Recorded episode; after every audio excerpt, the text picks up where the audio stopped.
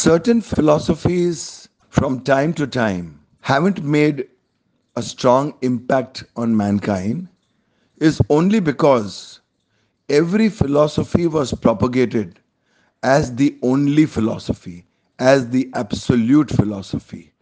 That's the only way.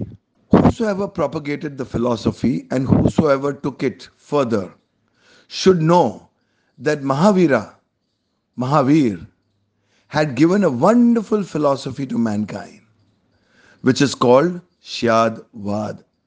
Maybe, perhaps, because nothing in the material realm or the realm of chitta, of our intellect, nothing is absolute. Everything is relative.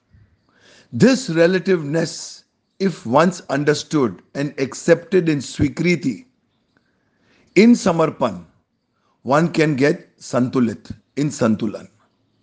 Then one will get Samarthan and become Samarth, become Saksham, and then will have Sankalpa.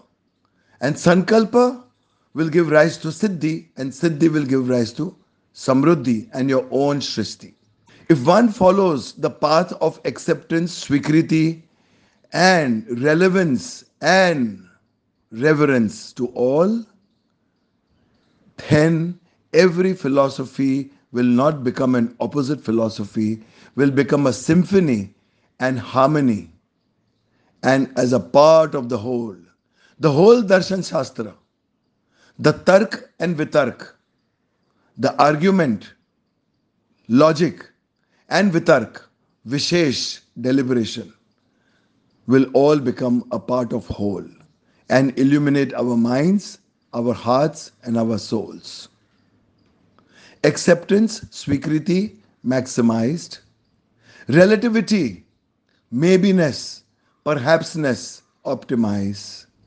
Life and every philosophy gets Mickey-mized.